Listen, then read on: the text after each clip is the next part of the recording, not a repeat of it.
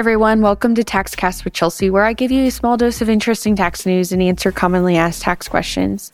Today, we're going to review some of the recent changes that have been passed.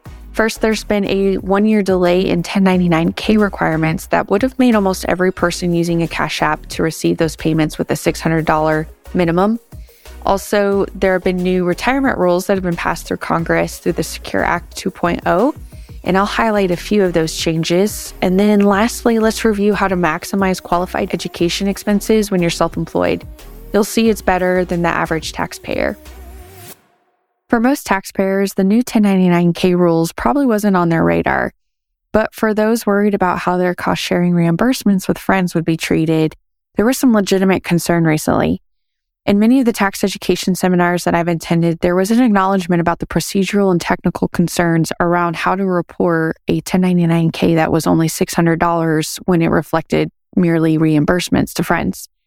And then on December 23rd this year, the IRS did go ahead and announce that they're going to delay that threshold of $600 for third party settlement providers that was supposed to take effect this next tax season.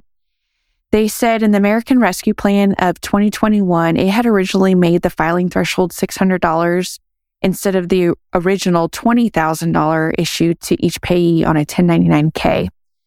Also, if you had received 200 or more transactions a year, you were supposed to get a 1099K.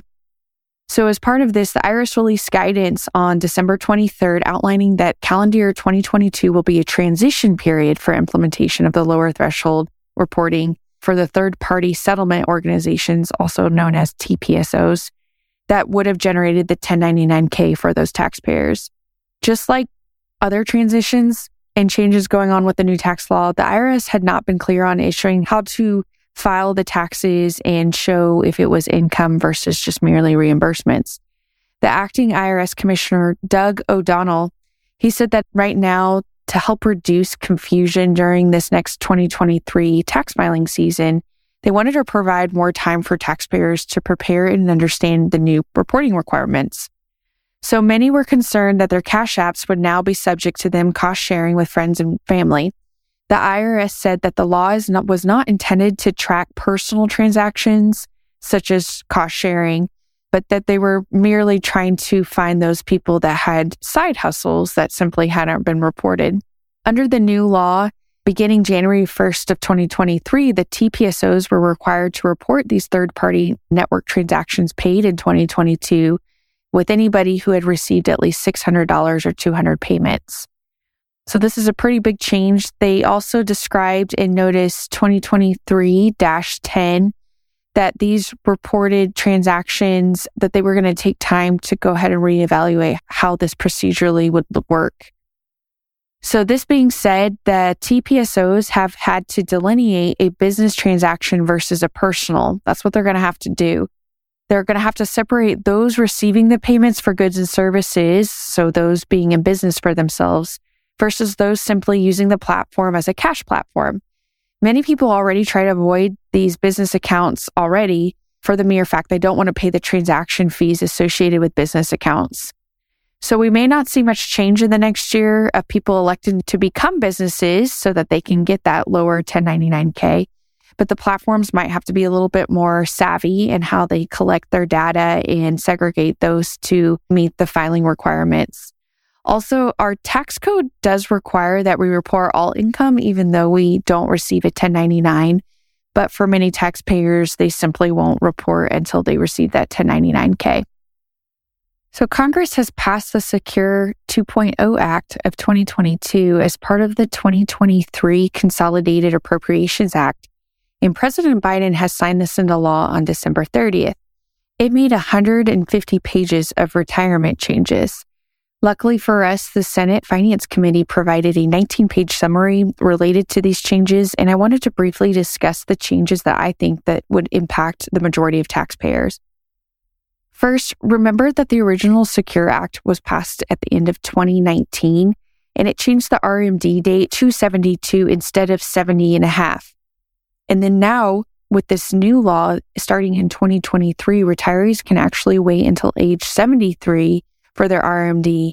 And eventually, up to 2023, they will move that age to 75. So next year, or currently 2023, we're looking at a age 73 RMD age.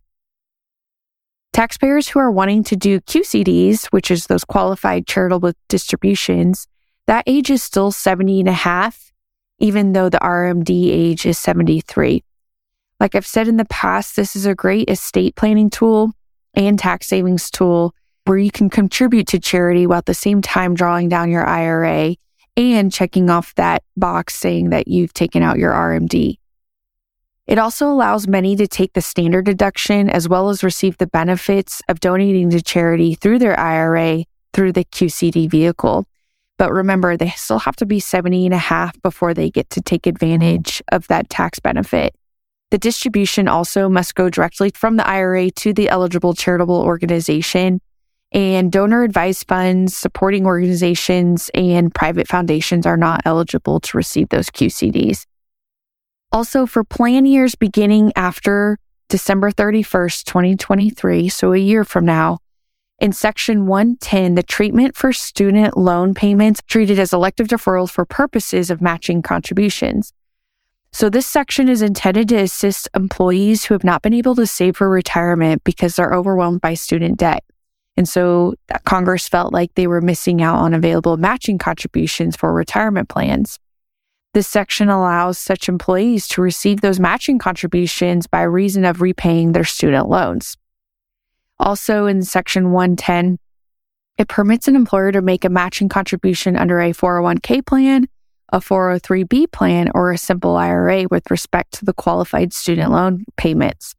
A qualified student loan payment is broadly defined as any indebtedness incurred by the employee solely to pay for qualified higher education expenses of that employee. So it'd be really interesting on how um, these new retirement plans take into effect and how they track those who are making student loan payments for the matching contribution.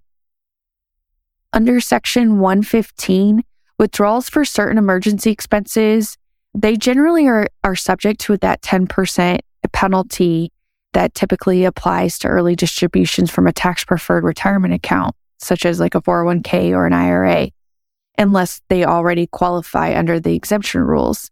Under this section, they provide an exemption for certain distribution used for emergency expenses, which are unforeseeable or immediate financial needs related to your personal family emergency expenses. So it's essentially expanded the definition of how to get out of the 10% penalty, basically for family emergency expenses. Only one distribution is permissible per year, and it's only $1,000. So you're talking about $100 of unrealized penalty with this new rule. The taxpayer has the option to repay the distribution within three years, and then no further emergency distributions are permissible during the three year repayment period unless the repayment occurs. And this section, section 115, is effective for distributions made after December 31st, 2023. So you still have another year before that takes into effect. Under Section 126, there are special rules for certain distributions from long term qualified tuition programs to Roth IRAs. I really like this new rule because I think so many people invest in kids' 529 plans without really realizing whether or not the child will actually go to school and utilize those funds.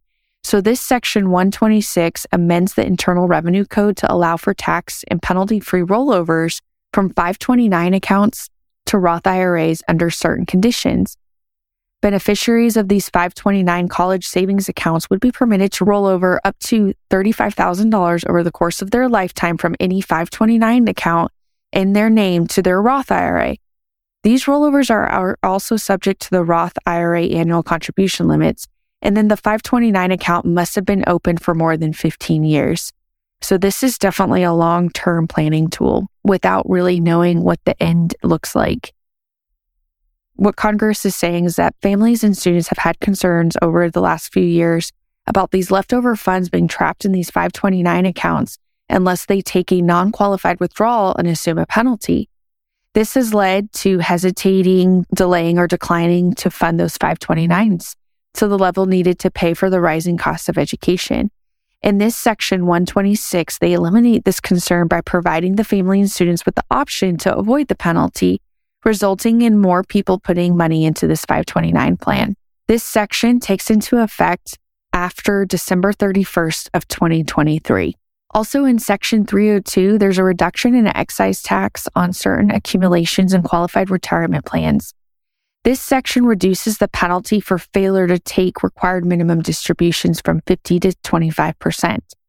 Further, if a failure to take a required minimum distribution from the IRA is corrected in a timely manner, as defined under the Act, the excise tax on this failure is further reduced from 25 to 10%.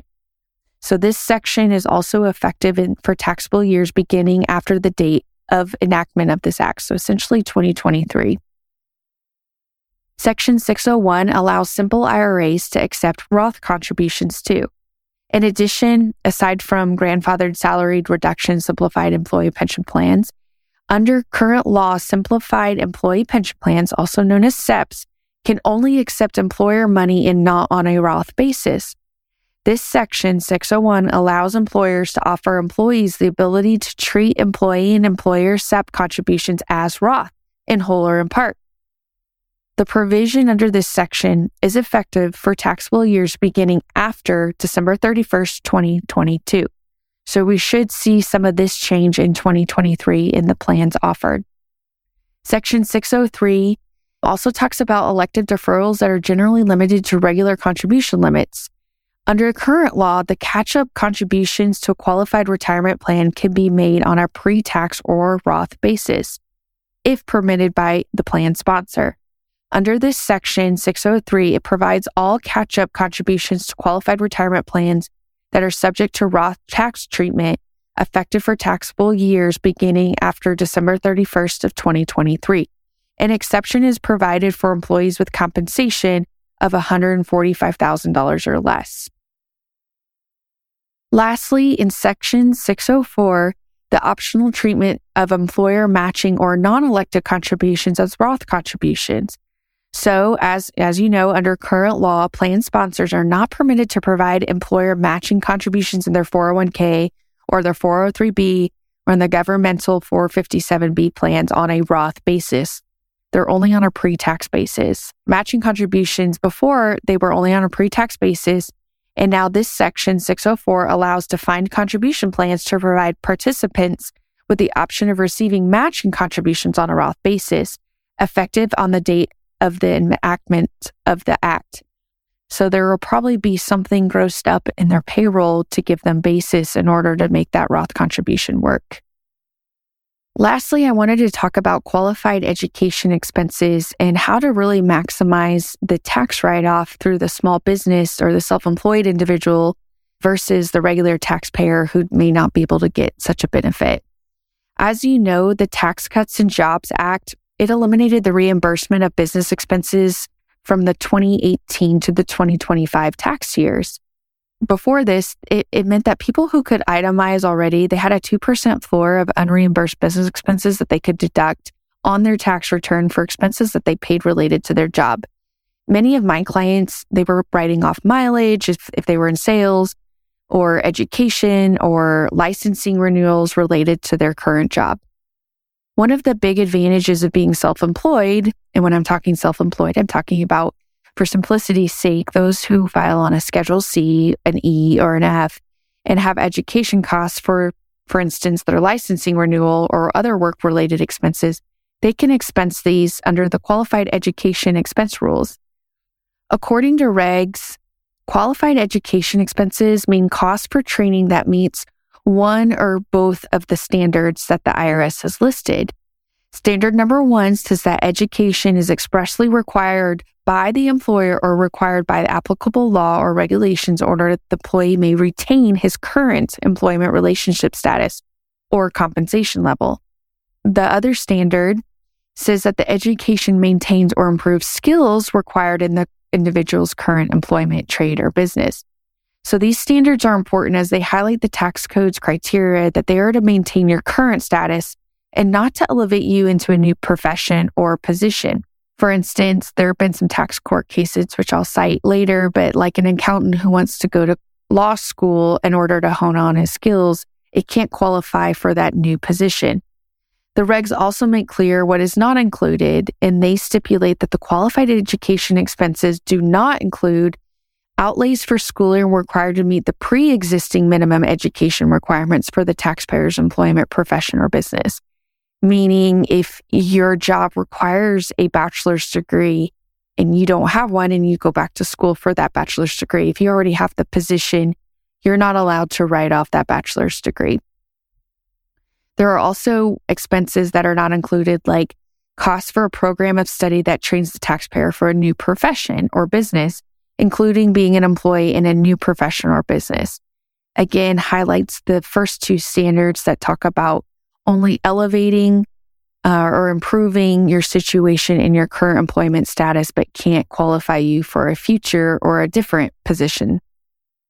These educational expenses, they can expand an individual in their current occupational capacity. And it's typically better to write it off if you're self employed versus trying to take one of the education credits, mainly uh, the lifetime learning credit that's available. Depending on what tax bracket you're in or how you file, that person could only save on federal and state income tax. But whereas if you're self employed, you're also saving on FICA taxes, which are 15.3%. So there's much bigger benefit going through the self employed route.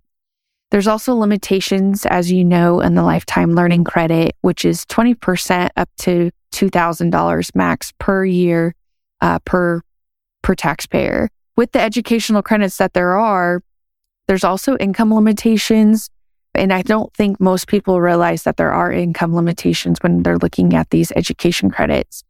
But for instance, for the lifetime learning credit, if the adjusted gross income for a joint filer is above 180,000, then there isn't even a tax credit available to them for education expenses. The tax courts have validated these standards and limitations to what counts as qualified education costs to be deducted by the self employed individual intention is one of the things that the tax court highlights. They look at the cost for education that prepares the taxpayer for a new profession or business and cannot be qualified education expenses, even when the taxpayer does not intend to enter a new field. One example or one court case that they highlighted was Patrick O'Donnell. He was a practicing accountant who was not allowed to deduct the expenses for his law degree because although the education undoubtedly improved his skills, in his current line of work as an accountant, the expenses were not qualified education expenses because they also trained him for a new profession. So even the cost to enroll in two tax courses taken as part of a law degree program were disallowed. In fact, the taxpayer in this case had no intention of actually practicing law. Nevertheless, since the education trained him to be a lawyer and he passed and he got that degree, the costs were not qualified education expenses. So it's important to note that even in this case, if the accountant had simply just taken law courses without actually pursuing the law degree, the costs would apparently have been deductible as qualified education expenses due to that second standard for not qualifying for a new profession. The IRS also allowed, he, they did allow a practicing attorney to deduct the cost of ex- obtaining a master's degree in taxation according to the private letter ruling. PLR 911 2003. The IRS concluded that the degree improved the skills required in the taxpayer's current business of being a lawyer and therefore satisfied standard number two without training him for a new profession or business. Therefore, the IRS did allow those costs to be deducted. Important to note that pursuing an undergraduate degree, like I said, is not allowed. And then you must also be working in your profession or field. There is some discussion from the courts about MBA costs, but ultimately, you know, if as long as you're improving your skill to do your current job, the IRS will allow those as qualified education expenses. Hey, thanks for listening today. And you can find today's links in the show notes below for the podcast. If you like this podcast, then please hit subscribe and add a five star rating so that other people can find and listen as well. Feel free to contact me below and let me know your ideas for a future TaxCast.